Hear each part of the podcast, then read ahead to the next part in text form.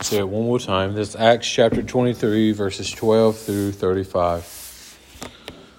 This morning, as we look at this, we're going to really be seeing this first fulfillment of God's promise to Paul.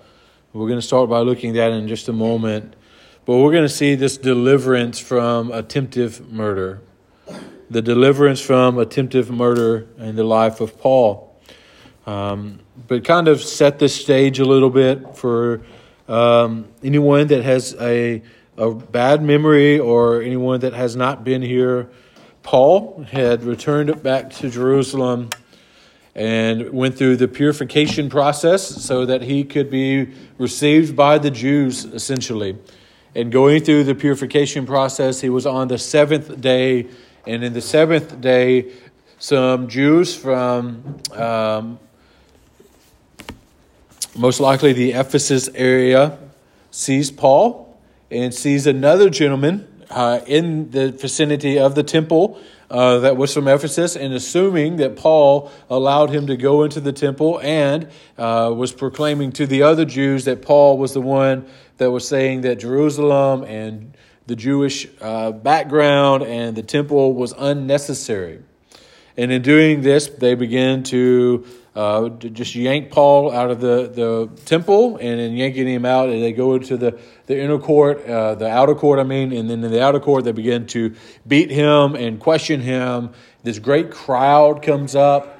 Uh, in the tribune, which was a Roman government uh, entity of sorts, uh, sees this crowd forming, and in fear that there would be this rebellion or this uh, whatever you want to put there this uproar in the Jerusalem area that would cause issues for the providence, they step in and take control of the situation. And in doing so, they it looks like they arrest Paul, but they're really bringing Paul into safety. They they place him between two guards, and in placing him between two guards, they take him to the barracks. Before he goes into the barracks, he asks if he could speak to the Jews. He does so. He speaks to the Jews, and then they are even more angry. And being even more angry after he speaks, another day goes and the tribune then requests of the Jewish religious leaders to meet together and allow them, as the Roman tribune and the Jewish leadership, meet together with Paul so they can figure out who Paul is. This is what we looked at last week. And in all of that, we see that Paul kind of leverages the circumstances to cause even more of a, uh, an uproar within the religious groups in separating the Pharisees and the Sadducees. And the difference between the two is primarily the fact that the Pharisees believed in a resurrection, so therefore they believed in all of what we now have as the Old Testament, but the Sadducees did not believe in a resurrection, and they only held to the Torah, the first five books of the Old Testament. Paul causes this uproar. They place him back into jail or in the barracks. Realizing he is a Roman citizen, they're not arrested him at this point, but rather keeping him safe from the crowds. And then in verse 11, in the middle of the night, it says this The following night, the Lord, when it says the Lord here, speaking of Jesus, so in the following night, the Lord Jesus stood by him and said, Take courage, for as you have testified to the facts about me in Jerusalem, so you must testify also in Rome. And so, in the middle of the night, after being beaten and now it's somewhat in this limbo stage of imprisonment and being released back in Jerusalem, Jesus is giving Paul this reassurance, this promise that nothing will happen to him here, but rather he has to go to Rome. And in the following chapters of Acts, as we finish our way in Acts over the next month and a half, you're going to see circumstance over circumstance after circumstance where God provides for Paul and fulfills this promise. And this morning is the first fulfillment of that promise. So, starting in verse 13, I'm sorry, starting in verse 12, says, When it was day, The Jews made plot and bound themselves by an oath neither to eat or drink till they had killed Paul. There were more than forty who made this conspiracy. They went to the chief priests and elders and went and said, We have strictly bound ourselves by an oath to taste no food till we have killed Paul. Now, therefore, you, along with the council, give notice to the tribune to bring them down to you, as though you were going to determine his case more exactly. And we are ready to kill him before he comes near. Now, the son of Paul's sister heard of this ambush. So he went and entered the barracks and told Paul. Paul called one of the centurions and said, Take this young man to the tribune, for he has something to tell him. So he took him and brought him to the tribune and said, Paul the prisoner called me and asked me to bring this young man to you, as he was something to say to you. Verse 19 The tribune took him by the hand and going aside asked him privately, What is it that you have to tell me? And he said, the Jews have agreed to ask you to bring Paul down to the council tomorrow as though they were going to inquire somewhat more closely about him. But do not be persuaded by them, for more than forty of their men are lying in ambush for him, who have bound themselves by an oath neither to eat nor drink till they have killed him. And now they are ready, waiting for your consent so the tribune dismissed the young man, charging him, Do not tell, tell no one that you have informed me of these things. Then he called two of the centurions and said, Get ready 200 soldiers with 70 horsemen and 200 spearmen to go as far of Caesarea at the third hour of the night. Also provide mounts for Paul to ride and bring him safely to Felix, the governor. And he wrote a letter to this effect Claudius Lysias, I'm going to pause. That's who the one talking is. This whole, it says, in the tribune this whole time, this is who's talking Claudius Lysias. Claudius Lysias, to his excellency, the governor of Felix, greetings. This man was seized by the Jews and was about to be killed by them when I came upon them with the soldiers and rescued him, having learned that he was a Roman citizen, and desiring to know the charge for which they have accusing him, I brought him down to their council.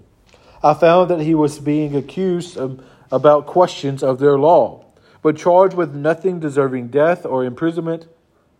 And it was disclosed to me that there would be a plot against this man I sent him to you at once, ordering his accusers also to state before you what they have against him. So the soldiers, according to their instructions, took Paul and brought him by the night to Antipatris. And on the next day they returned to the barracks, letting the horsemen go on with him. And when they had come to Caesarea, they delivered the letter to the governor, and they presented Paul also before him. And on reading the letter, he asked what providence he was from. And when he learned that he was from Cilicia, he said, I will give you hearing when your accusers arrive. And he commanded him to be guarded in Herod's praetorium. Let's pray. Father, we thank you for your word, and we thank you for providing us an example in the life of Paul of the response of the world to those who have trusted in your Son, Jesus. God, we pray that though we may not find ourselves in exact moments like this, God, that we would be uh, people of boldness in comfort in the promises that you have provided for us. And God, I pray that we would focus our hearts and mind on the reason in which Paul was imprisoned was simply because of who your Son is and what he has done for us all. In your Son's holy name. Amen. So I mentioned earlier, this is really the first promise, uh, this first way we see the promise of Christ in chapter 23, verse 11, fulfilled in the life of Paul. And what I want us to see in all of this text this morning is that God used established relationships and structures to fulfill his promise of provision for Paul, specifically that of his nephew and of the Roman government that was pre established before this moment.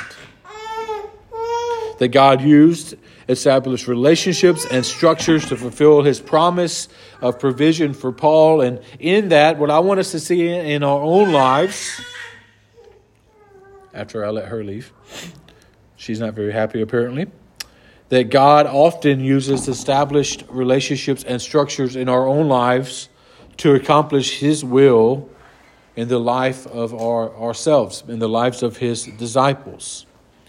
And so, what we're going to see in this is we're going to break this up in two sections this morning, and we're going to really focus in 12 through 22 at the uh, God using an unlikely relative to expose the Jews' plot. And then we're going to look at 23 through 35, and we're going to see that God uses the Roman tribune to provide safety for Paul.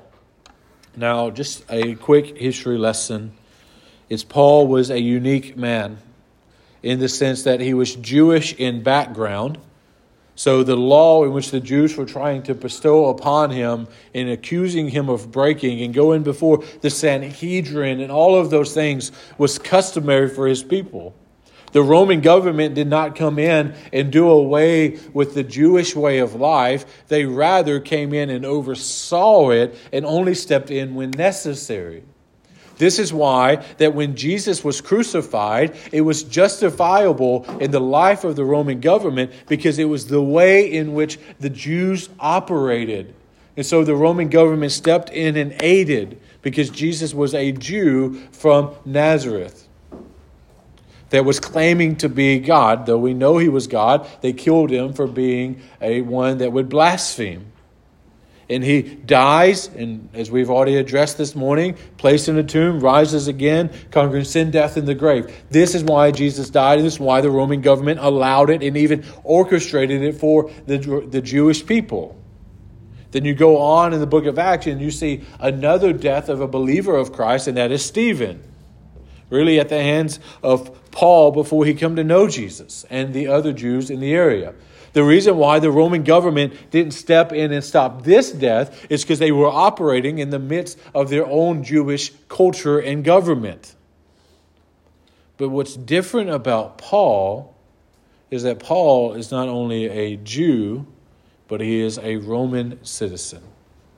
And not only a Roman citizen, but a Roman citizen by birth. And once the tribune found this out about Paul, it went from imprisonment to provision.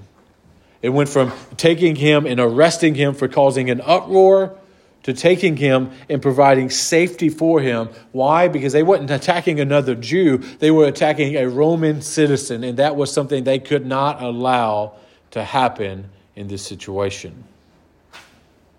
It had to go through the channels and structures of the Roman government. So, what we see in this is that God is sovereignly providing for Paul in this moment. Why? As we saw in the promise in verse 11, that he would testify of Jesus in Rome just like he did in Jerusalem. And at the end of the sermon, we're going to see what he testified. So, as we get into that, that's just a quick history lesson so as to understand why all of this is important and why Paul is different than Jesus and why Paul was different than Stephen. It's because God was sovereignly working in his life so that Jesus would be proclaimed to the ends of the earth, according to Romans 1 8. I mean, Acts 1 8, sorry. So, first and foremost, God uses an unlikely relative to expose the Jews' plot so again in verse 12, it says that when it was day, the Jews made a plot and bound themselves with an oath neither to eat nor drink that they may until they have killed Paul. There was more than 40 who made this conspiracy, and they went to the chief priests and elders and said, We have strictly bound ourselves by an oath to taste no food till we have killed Paul. Now, therefore, along with the council, give notice to the tribune to bring him down to you, as though you were going to determine his case more exactly, and we, as, and we are ready to kill him before he comes near. Now, in this moment, we don't see the, the fact that the tribune would have been okay with this, but as this boy kind of gives this news to the Roman government, we actually see this, this practice here that they're actually going to fold into this and that the Sanhedrin would allow this to happen. Most likely, though, it's not the Pharisees of the, the Sanhedrin, but rather it's just the Sadducees. Because the Pharisees have already agreed with Paul to some extent or another. So, this group of 40 Jews are most likely a group of Jews that came from Ephesus, and they're desiring to kill Paul. And in secrecy, they come before the tribune, the, the, the structures thereof at least. It says, look, if you tell the, not the tribune, the, the, Sadduce, the Sanhedrin, they, they come before the Sanhedrin and say, look, if you tell the tribune that you want Paul again and you want to meet with him again so you can judge him more strictly and be more precise with what's going on here, then he, they will bring him and as they bring him, what we're going to do is we're going to take our 40 people that we've agreed not to eat or drink anything. They're, they're essentially making this agreement with one another that they're not going to do anything of providence until they kill Paul. And they're going before these people and says, look, we just need him out of the barracks and onto the ground. And if you get him onto the ground, we will kill him before he even makes his way to you, and they'll never think the wiser that you were involved in this plot. This is evil. In secrecy, these people of God are so determined to kill a man that they go before the tribune and think about the boldness there to do something contrary to the word of God, to do it in secrecy. To go before the, the, the Sanhedrin and going before the Sanhedrin, they're agreeing to this. This is just evil. It's pure evil. But the reality to this is this is no different than the life of Jesus. That when we look at the Holy Week and we look exactly how the death of Christ unfolded, it all happened at night. It happened from one place to another quickly. The evil plot against Paul really has nothing to do with Paul himself. Luke chapter 20, 19 through 24 says the scribes and the chief priests sought to lay hands on him. The him, him here is talking of Jesus. Lay hands on him at the very hour. For they perceived that he had told this parable against them, but they feared the people. So they watched him and sent spies who pretended to be insincere that they might catch him in something he said so as to deliver him to the authority and the jurisdictions of the governor. So the same group of people, not too many years before, is trying to catch Jesus in a trap to give him to the governor. So in verse 21 of this text, he gets into this uh, question. He says, So they ask him, Teacher, we know that you are to speak and teach rightly and show no partiality, but truly teach the way of God. Is it lawful for us to give tribute to Caesar or not? But he perceived their craftiness and said, Show me a denarius. Whose likeness and inscription does it have? And they said, Caesar's. I'm going to pause there because the whole point of the story is very simply that I want to highlight this morning. It's these same people are doing things in secret, sending spies out to catch Jesus, is doing it to Paul. Which reminded me of John 15, 18 through 24. This is If you were of the world, the world would love you as its own. But because you are not of the world, I, but I chose you out of the world, therefore the world hates you. Remember the word that I have said to you a servant is no greater than his master. If they persecuted me, they will also persecute you. If they kept my word, they will also keep yours. But all of these things they will, they will do to you on account of my name, because they do not know him who sent me. If I had not come and spoken to them, they would not have been guilty of sin, but now they have no excuse for the sin. Whoever hates me hates my Father also. If I had not done among them the works that no one else did, they would not be guilty of sin, but they have seen and hated both me and my Father. But look at verse 20 one more time. Remember the word that I have said to you A servant is no greater than his master. If they persecute me, they will also persecute you. If they have kept my word, they will keep yours. Jesus is telling his disciples here, which then goes to Paul and even to us today, is that the reality of the situation here is that Paul is not being persecuted and plotted against because of who Paul is, but rather the one whom he represents. But Jesus also told his disciples in Matthew 10 19, and we see this kind of enfolded in all of Paul's situation here, is that when they deliver you over, do not be anxious on how you are to speak or what you are to say, for what you are to say will be given to you in that hour. We don't see Paul say a word in all of this other to then to the young man in the centurion that says, Take him to the tribune. He says nothing else. He does not try to justify himself. He does not speak against the Jews. He says nothing here because Paul isn't to say anything. Because God is working through the ordinary and missed means of the day that he's using an unlikely relative here, and he's going to use the Roman tribune to provide safety for him in this. Why is he so confident of that? Is because Jesus stood before him and says, Just as you have been my witness here in Jerusalem, you will be in Rome. But we see this evil plot of the Jews here unfolding.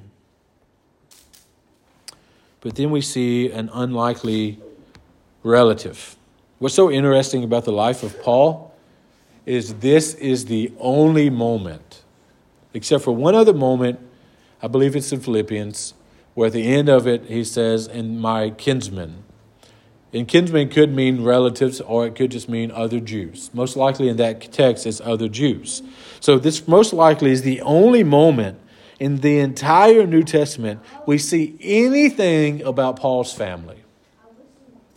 The reason by, right, why that is the case I think is found in Philippians 3 8.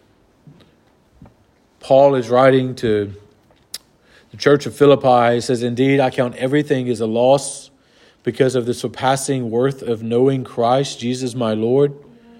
I'm going to pause there. He says, Look, everything I've been through is worth it because Jesus is my Lord and Jesus is worth it. But he goes on, he says, For his sake I have suffered the loss of all things and count them as rubbish in order that I may gain Christ. He says, For his sake I have suffered the loss of all things. We can take that very plain and simple, and it means that. Is that Paul as a Jewish Roman citizen that grew up in Tarsus, that most likely his family re- relocated to Jerusalem so that he could train under Gamaliel. They surrendered all so that this guy, this Paul, this Saul, could surrender his life to following the Lord in the way in which the Lord would have him. And then he rose quickly in the ranks of Judaism until that moment he encountered Jesus on the road to Damascus and it changed everything. And in changing everything, he gave up everything that he had. Even today, in, in a lot of modern, in modern Judaism or even Muslim faith, we see that when one comes to know Jesus, they surrender everything they have. They lose family, they lose friends, they lose homes, they lose occupations, they lose everything. Paul, when he come to know Jesus, he didn't only give up a career path, he gave up everything that he had. And most likely, we can't say it completely, but most likely, his entire family abandoned him because they saw him as a uh, what's the word? Apostate. Thank you. Thank you. An apostate, meaning one that had abandoned the faith. And purely think about it as a familiar perspective here, this was no easy task for Paul.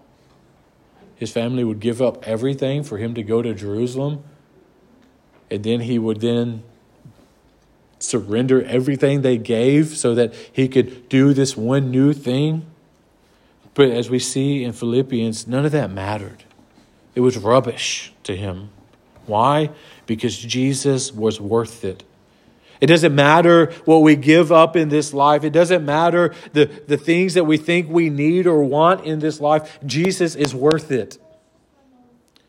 So, why is that important here? Is because what's so interesting about this is we see nothing about anyone in Jesus in Paul's family until this moment, where it says in verse 16 and 17, now the son of Paul's sister. There's somewhat of a relationship here because Paul's sister would have known that this, Paul's sister's son would have known this was Paul in some way or another. Could, we don't even know anything about him. We don't know how he knows of this plot. We don't know anything. We don't even know his age, and that's debated. I'm going to argue in just a moment, though. He wasn't, a lot of people think he's in later teens to mid 20s. I don't think he was that old. I think he was younger, and we'll get to that in just a second. We don't know anything about him. We don't know why he knows of the plot. We don't know how he knows Paul. But we see this is a very unlikely means in which God was providing for Paul because his family would have abandoned him. But they would have saw it as, his, as if that he abandoned them. So this is unlikely, not only because it's a family member, but I would argue it's unlikely because most likely this is a young boy. I don't know how old, and I can't argue it in Greek. I can't argue it in any of those things. But I would say very quickly this is why I believe it's a young boy and not a teen, late teens and early 20 year old. Look at the way the tribune responds to him. Verse 17. No, I'm sorry. Verse 19. The tribune took him by the hand and was going aside and asked him privately, What is it that you have to tell me? I want you to think of Noah for a moment. I'm, I'm, if I walked to Noah and I grabbed him by the hand and pulled him gently to the side and just talked to him plainly, what, what, what is it that you want me to tell you? It's weird, right? And not only would it be weird in this context, it would be weird, even more weird in this context where these Roman leaderships would not respond that way. But if I did that to Melody, which I'm going to point out Melody because the rest of the kids are mine, if I did that to Melody, would it be weird that I grabbed her by the hand and I said, What is it that you wanted to tell me? And I said it calmly and peacefully. That wouldn't be weird. The reason why this is so unique is not only is it Paul's relative, but most likely a young boy that somehow hears of this plot. Maybe hears of the plot because he's just running around the streets and he gets a word of it. Who knows? We don't need to know. What we need to know is that God was using this young boy to provide knowledge of this plot against Paul to the Paul himself and then to the tribune, which would then result in his deliverance from their attempted murder. So we then see the plot exposed, which is the first moment we see an important phrase in the ministry of Paul.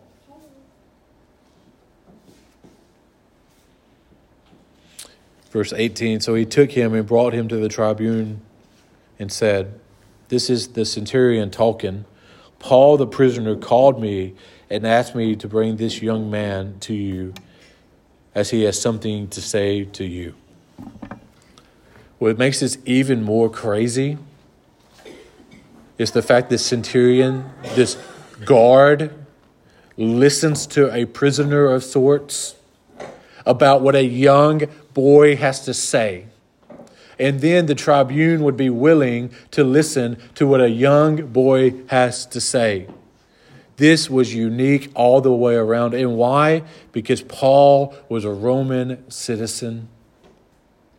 It has nothing to do with anything greater or lesser than that, is that Paul was a Roman citizen. So therefore, he was actually probably higher ranked than this centurion was.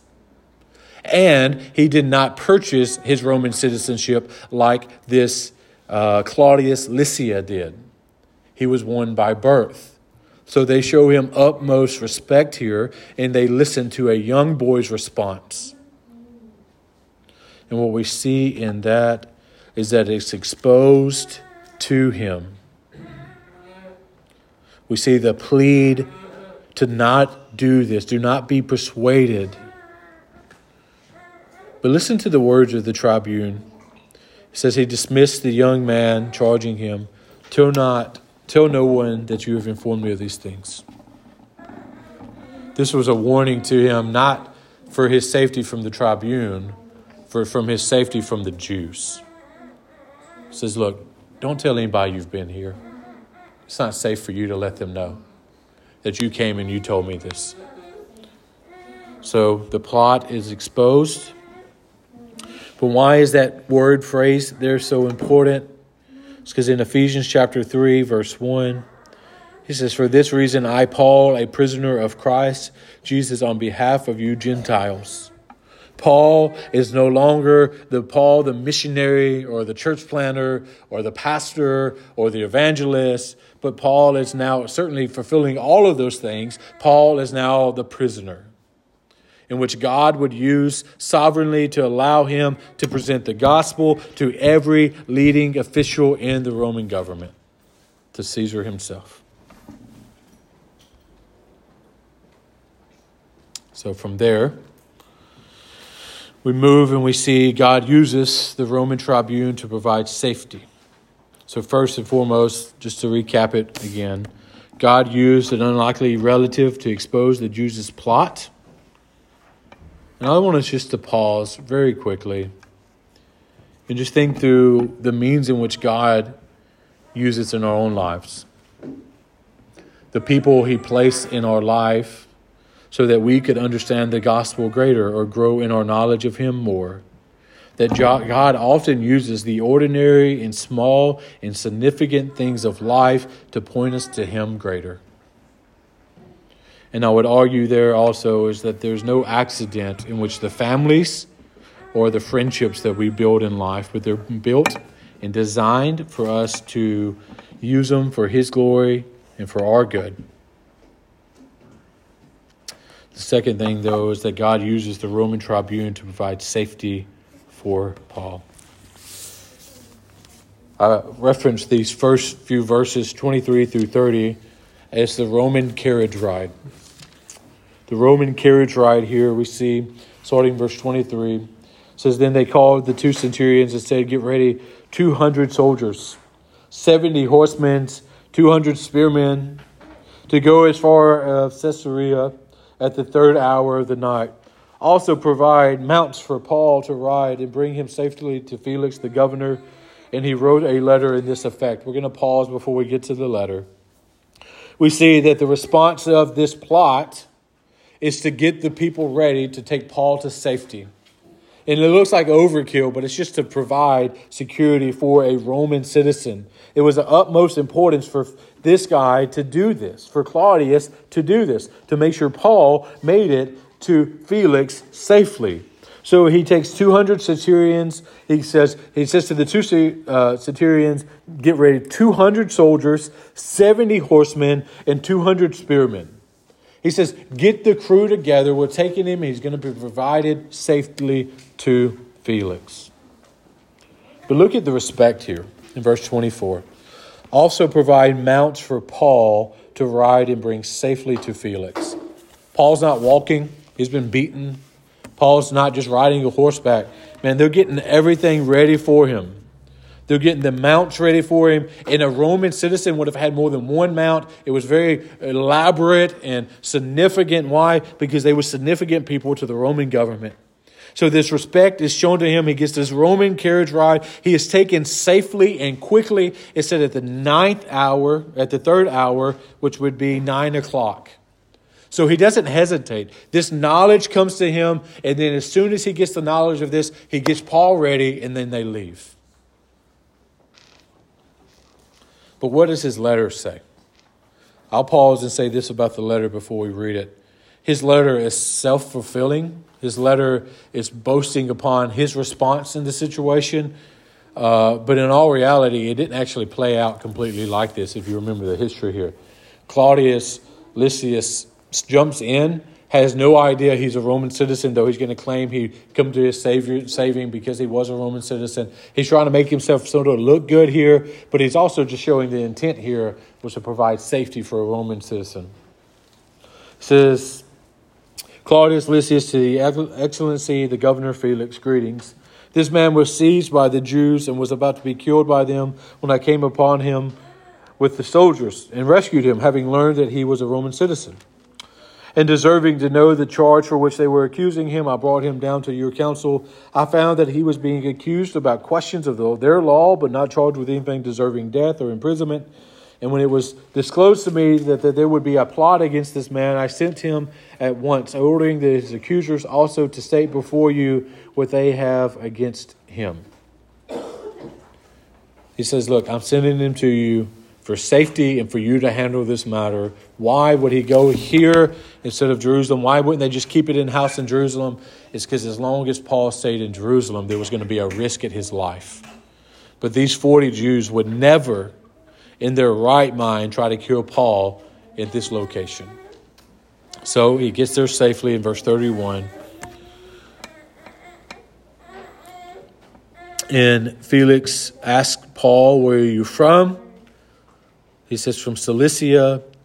And he says, I will hear your case when your other, the others will arrive. So the practice there, just like any other common sense uh, courtroom situation of this day, is there's the accuser and there's the defendant. So he says, as soon as your accuser gets here, I will hear of your case. And next week we're going to pick up and we're going to see exactly what that was. But this morning, I just want to highlight before we transition to communion is that God was sovereignly using two very overlooked things of this world to provide his promise to Paul. The children of a, rel- a child of a relative that would have probably at some point in life dismissed Paul altogether. And then the Roman government that was established already, God using both of these things to accomplish his will in the life of Paul here, but not only in the life of Paul. God was using Paul as a messenger of the gospel to the ends of the world, to the Roman government. So Paul, God was using Paul, yes, but using these two means to make sure and to ensure that his good news of Christ's death, burial, and resurrection was made known to that of everyone in the Roman government of sorts. I want to remind us very quickly of why Paul was arrested, is what his claim is, at least. 23, verse 6.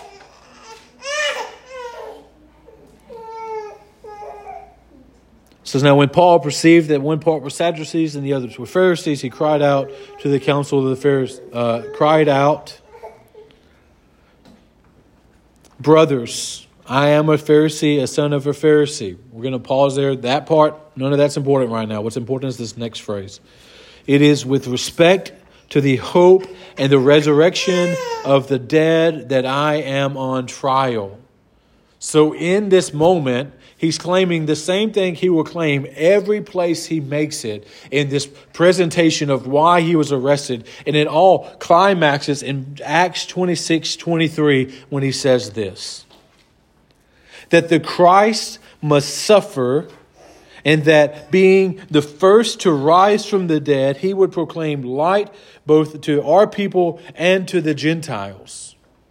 That Paul is claiming that he is arrested not because of what Paul has done, but because of who Christ was the hope of the resurrection that we have in Christ. That Christ was to suffer, and that being the first one to rise from the dead, he would proclaim light to both our people and to the Gentiles. Paul's claim is plain is the reason in which he was imprisoned was because of the hope of the resurrection of Christ Jesus.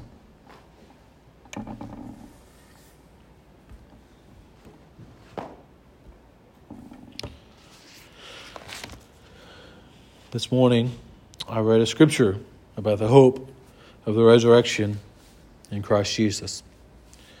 And as we make our way to take communion together, I want to read that. Matthew 28, 1 through 2. It says, Now after the Sabbath, toward the dawn of the first day of the week, Mary Magdalene and the others Mary went to see the tomb, and behold, there was a great earthquake. For an angel of the Lord descended from heaven and came and rolled back the stone and sat on it. His appearance was like lightning, and his clothes like white as snow. And for fear of him, the guards trembled and became like dead men. But the angel said to the woman, Do not be afraid, for I know that you seek Jesus who was crucified. He is not here, for he is risen as he said, Come and see the place where he lay. Then go quickly and tell his disciples that he is risen from the dead, and behold, he is going before you to Galilee. There you will see him.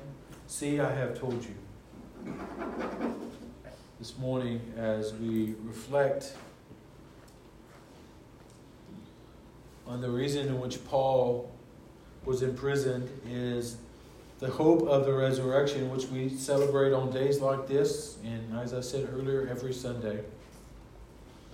The reason in which Christ had to be resurrected is because he broke his body and he poured out his blood for all that would believe and trust in him. That God, before the foundation of the world, planned for Christ to be this substitutionary atonement for us. And he planned for this to be the sacrifice for those who would believe in him. And that even when Adam and Eve sinned, there's this small moment of hope that there was a descendant that was to come, and as he comes, he will defeat sin. And as you and I have sinned and Christ was certainly the hope for those who have trusted in him. Why? Because he was perfect without sin. And he did not stay in the grave because the grave was not made for him. The grave is a result of sin. Jesus knew no sin, so he rose again, conquering it all, so that we could place our hope and trust in him and so that we can proclaim it to those around us, even when we're being beaten and arrested, or even when it's just not popular. This morning, so we draw near to the table. I just want to pray for us, and then I'll walk through this together. Father, we thank you for